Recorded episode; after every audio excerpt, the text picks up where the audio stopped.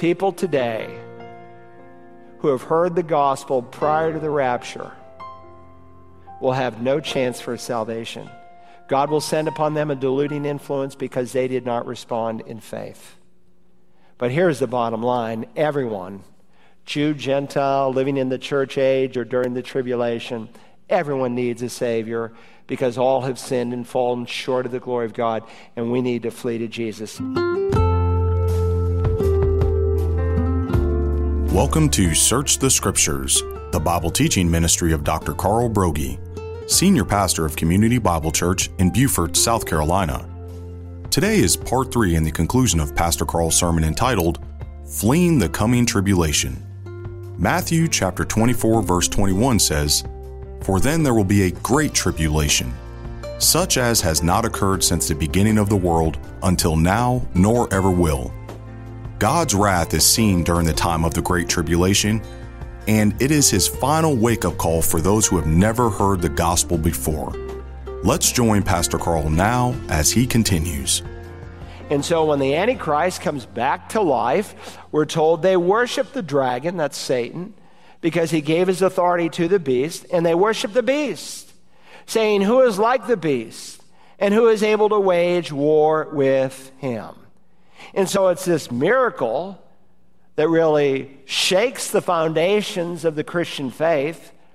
This fake Christ comes who has had a literal fatal wound, but he comes back to life. It's a miracle. Now, it's not the miracle of resurrection, it's the miracle of being raised back to life, like Lazarus and seven others who died again and went back into the grave in the body they came out in. And so we studied last time Revelation 13, 15, and it was given to him to give breath to the image of the beast, this false prophet, so that the image of the beast would even speak and cause as many as who do not worship the image of the beast to be killed. And so this happens at the midpoint. It's called the abomination of desolation. Now remember, during this first three and a half years, tens of thousands of Jews are converted. 144,000 Jews who are indestructible, they're protected by the seal of God are missionaries across the world, and they are certainly preaching to the Jewish people. In addition, there are two witnesses on the Temple Mount, and there is one angel, but really three, who are somehow involved in warning the people that Jesus is Lord. And many will be converted, but not all. Some will still be following this false Messiah.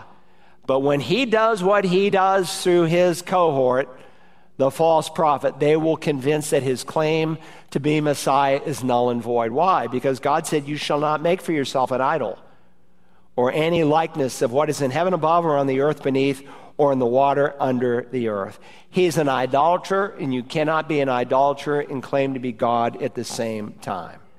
And so while the Jews will scatter across the planet in 70 AD, and that process will start, God will regather them.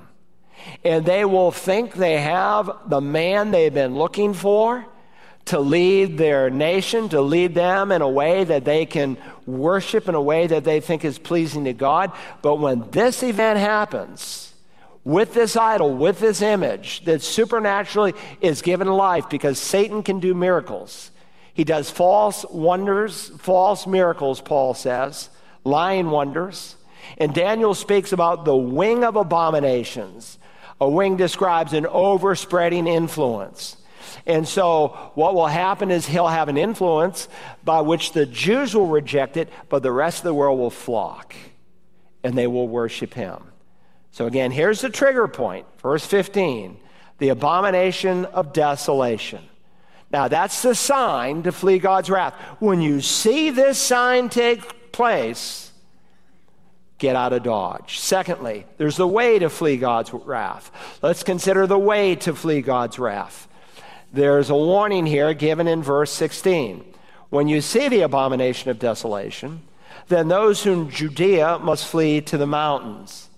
And so, again, the event in verse 15 fixes the chronology of the midpoint of the tribulation according to Daniel 9:27. And so when that event happens, verses 16 to 20 need to be heeded. These warnings that Jesus gives. You are to flee to the Judean hills.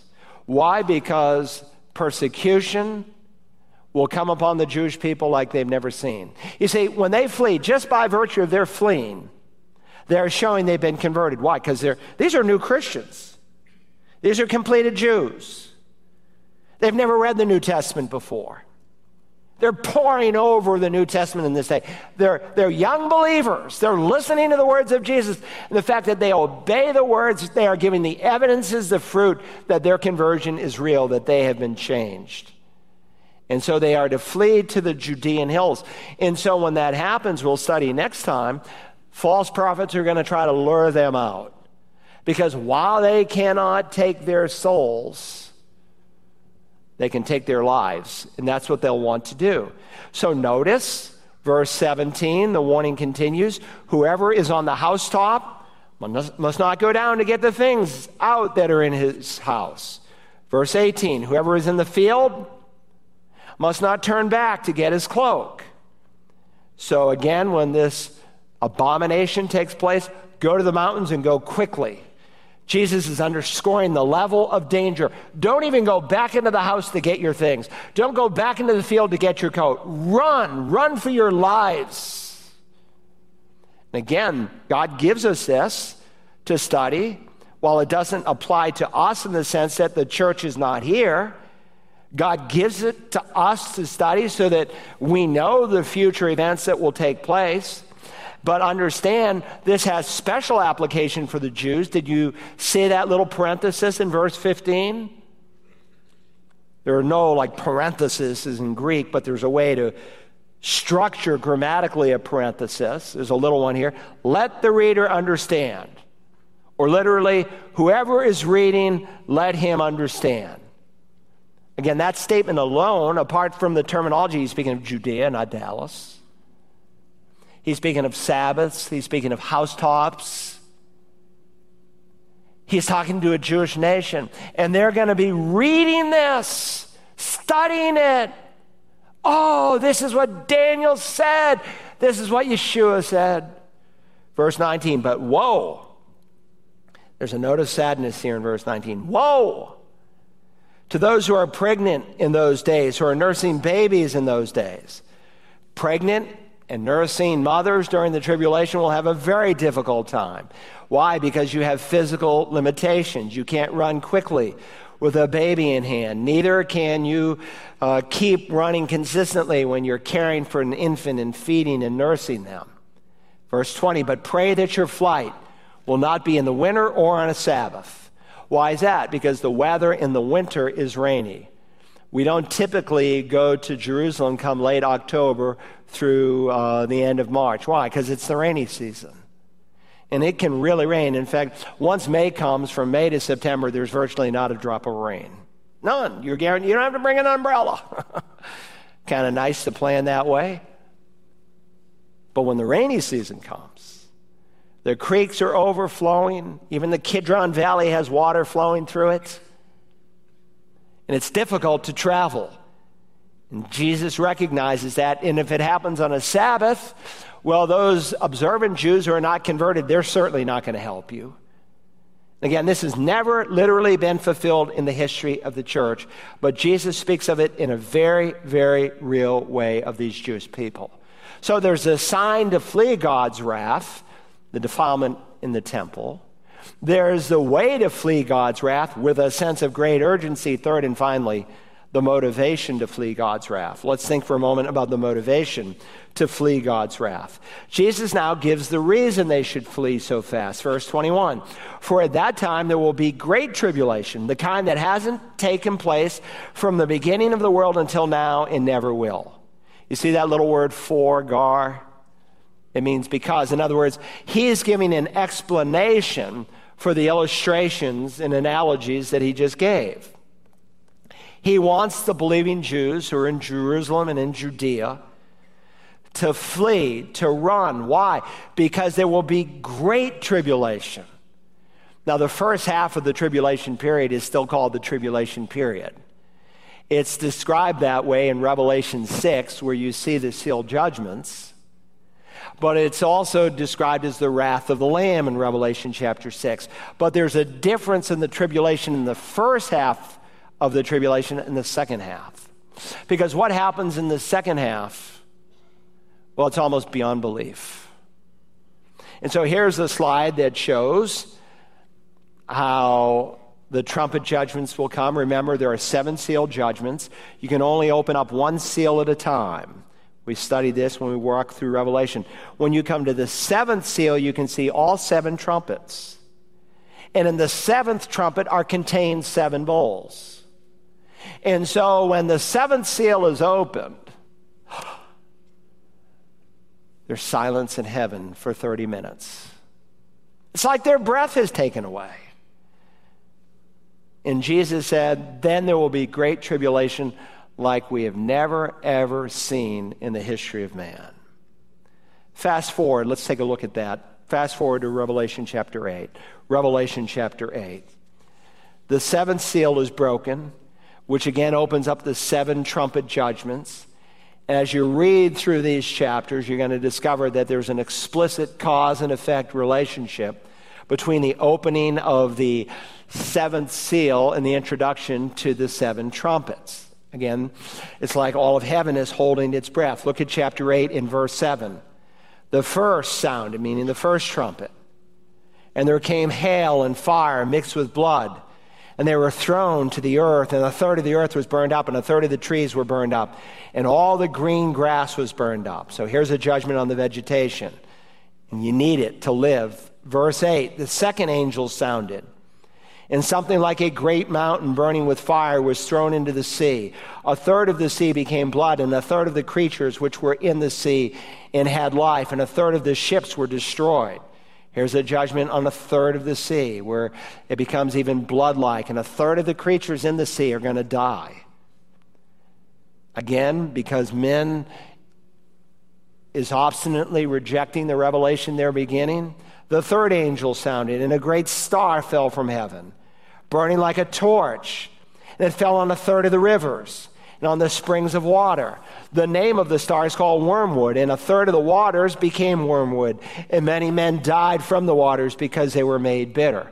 So now all the freshwater rivers, all the freshwater sources, springs, they're polluted, they're undrinkable. Verse 12 The fourth angel sounded, and a third of the sun, and a third of the moon, and a third of the stars were struck, so that a third of them would be darkened, and the day would not shine for a third of it, and the night in the same way. So the celestial bodies, the planets, the stars, and so forth, they're functioning at a diminished rate. And I suppose God is sending a message. Men who love the darkness are going to live in it a little bit longer. Then we read in chapter 8, in verse 13, an angel cries out, Woe, woe, woe to those who dwell on the earth because of the remaining blast of the trumpet of the three angels who are about to sound. He's basically saying, if you think this is bad, you haven't seen anything yet. And then the fifth trumpet is sounded. Turn over to Revelation 9. Look at verse 2. He opened the bottomless pit, and smoke went up out of the pit, like the smoke of a great furnace, and the sun and the air were darkened by the smoke of the pit. Then out of the smoke came locusts upon the earth, and power was given to them, as the scorpions of the earth have power. They were told not to hurt the grass of the earth, nor any green thing, nor any tree, but only the men who do not have the seal of God on their foreheads. And they were not permitted to kill anyone, but to torment for five months. And their torment was like the torment of a scorpion when it stings a man. And in those days, men will seek death and will not find it. They will long to die, and death flees from them. These are the worst of all demons. They are in the abyss. Those demons on that day when Jesus met them in Gadara said, Oh, please don't send us into the abyss, send us into the pigs, because then they have no ability to function and wage war. They're the worst of all the demons. But God will let them out for a time. And men will want to commit suicide. Maybe they'll take a gun and the demon will take it away. People will seek death, but they won't be able to find it. Revelation 9, verse 13, the sixth trumpet is sounded. Then the sixth angel sounded, and I heard a voice from the four horns of the golden altar, which is before God, one saying to the sixth angel who had the trumpet, Release the four angels who are bound at the great river Euphrates. And the four angels who have been prepared for the hour and day and month and year were released so that they could kill a third of mankind. Then the seventh trumpet is sounded, Revelation 11 15, and we're told the seventh angel sounded, and there were loud voices in heaven saying, The kingdom of the world, which right now is under Satan's control, the kingdom of the world has become the kingdom of our Lord and of his Christ, and he will reign forever and ever, which tells you you're almost right at the end.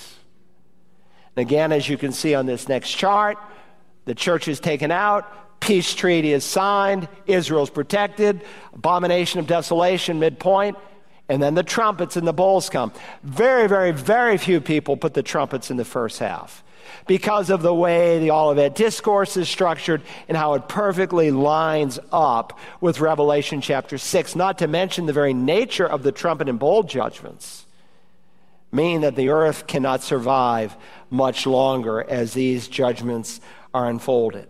And so, chapter 15 it introduces us to the seven golden bowls of wrath.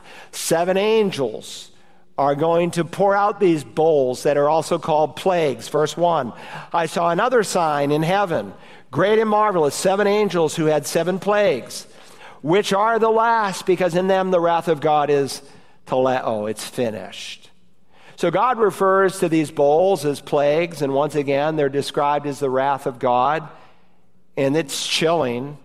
Dr. Pentecost used to always tell us that the tribulation is like someone turning up a rheostat. As we studied the seal judgments, we saw it affected a, th- a fourth of the earth. We studied just a moment ago the trumpet judgments and repeatedly a third of the earth. Now, when you come to the bowl judgment, it affects the entire earth. It's like boom, boom, boom, boom, boom. And then Jesus comes. So again, here's the relationship between the, the three the seal, the trumpets, and the bowls. And here are the seven bowls of wrath as they are delineated. Look at verse 2. The first bowl of wrath resulted in, notice, a loathsome and, mali- a loathsome and malignant sore on the people who had the mark of the beast and who worshiped the image. Again, this sends a message. Antichrist, if he's so great, why can't he heal his followers? His hands are tied. And by the way, it's not like God is up there enjoying this. This is an expression of the mercy of the Lord. Because what we are reading here is absolutely nothing in comparison to what we're going to study in the lake of fire. He's sounding his alarm clock. Get right, repent, Call on Jesus. Verse 3 tells us the second bowl resulted in the sea becoming like bl- becoming blood like that of a dead man, and every living thing in the sea died. Look, billions of people live off of the sea every day. It's their source of food. And now millions of people will have that source eradicated. Man can't live much longer. Verse 4 The third bowl of the wrath of God was poured out his bowl into the rivers and the springs of water, and they became blood.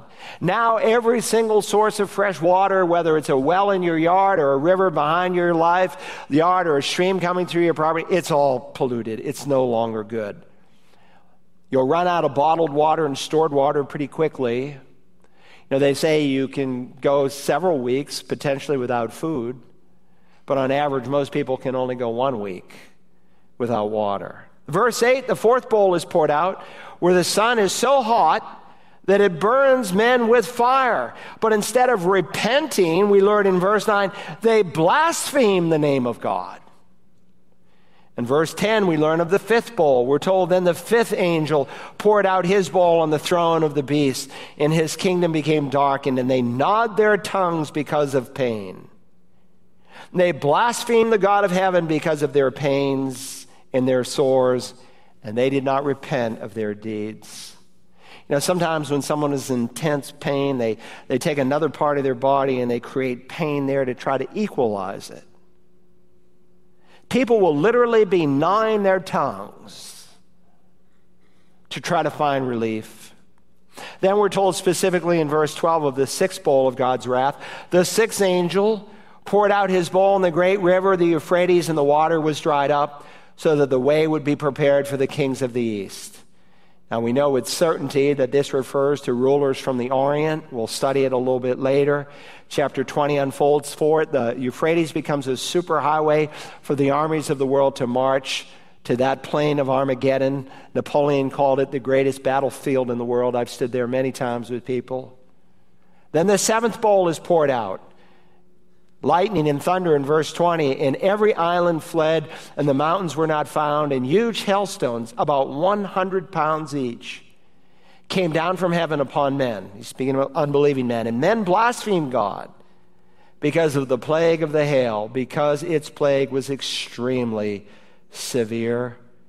God intends with this judgment not only to punish mankind, but ultimately to prepare the earth for Christ's second coming. So, back in our text in Matthew, understand the context of what Jesus is saying when he states here in Matthew 24 21, For at that time there will be great tribulation, the kind that hasn't taken place from the beginning of the world until now and never will again. Which is why he says in verse 22 unless those days were limited or cut short, no one would survive, but those days will be limited or cut short because of believers who will enter the kingdom. Now, how are we going to apply this passage of Scripture? I want to take my three major points that I gave you, that Jesus gave us about this wrath for Israel to flee, and for us, even though we will not be here for this time, if you know Jesus, for us to make some application. Number one, our sign to flee God's wrath is that we are sinful. They're asking for the signs of his return, and we'll proceed. Well, we have a sign, and it's just like staring us in the face, and it's that we are sinful. Remember, the purpose of the tribulation is to bring about repentance, not just for the Jews, but for the Gentile nations of the world. And it's not exclusively a New Testament doctrine, it's taught throughout the Old Testament. Moses, all the way back in Deuteronomy chapter 4, looking at the end of time, wrote, When you, the people of Israel, when you are in distress and all these things have come upon you, in the latter days, again at the end of time, in the latter days, you will return to the Lord your God and listen to his voice. Jeremiah calls this the time of Jacob's trouble. And he makes this statement right before he unfolds the new covenant Alas, for that day is great, there is none like it, and it is the time of Jacob's distress or tribulation or trouble, depending on your translation, but he, Israel, will be saved from it. Daniel the prophet, almost with identical words that Jesus makes. Now, at that time, Michael, the archangel, the great prince who stands guard over the sons of your people will arise, and there will be a time of distress or tribulation, such as has never occurred since there was a nation until that time. And at that time, your people, everyone who's found written in the book, will be rescued. This has never happened in human history. So people who just spiritualize this and say, this all happened by 70 AD, they are abusing and twisting the Word of God in order to defend some theological system.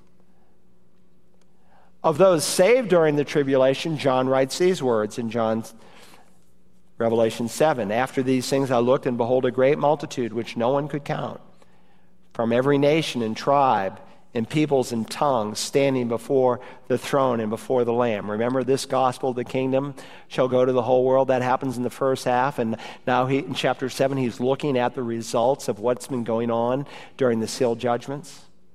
These are people who are clothed in white robes, and palm branches were in their hand. And they cried out with a loud voice, saying, Salvation to our God who sits on the throne and to the Lamb. Then one of the elders answered, saying to me, these who are clothed in the white robes, who are they? And where have they come from? And listen to John's response. I said to him, the elder, My Lord, you know. And he said to me, These are the ones who came out of the great tribulation, and they have washed their robes and made them white in the blood of the Lamb. Now, do not forget, those people who are saved during this time are those who have never heard the gospel before in clarity and in power. People today who have heard the gospel prior to the rapture will have no chance for salvation. God will send upon them a deluding influence because they did not respond in faith. But here's the bottom line everyone, Jew, Gentile, living in the church age or during the tribulation, everyone needs a Savior because all have sinned and fallen short of the glory of God, and we need to flee to Jesus. Secondly, our only way to flee God's wrath is through Christ. Our only way to flee God's wrath is through Christ. He just spoke of those who have washed their robes and made them white in the blood of the Lamb. Old Testament folks were saved by their faith in the Messiah who would come. We look back at the Messiah who has come.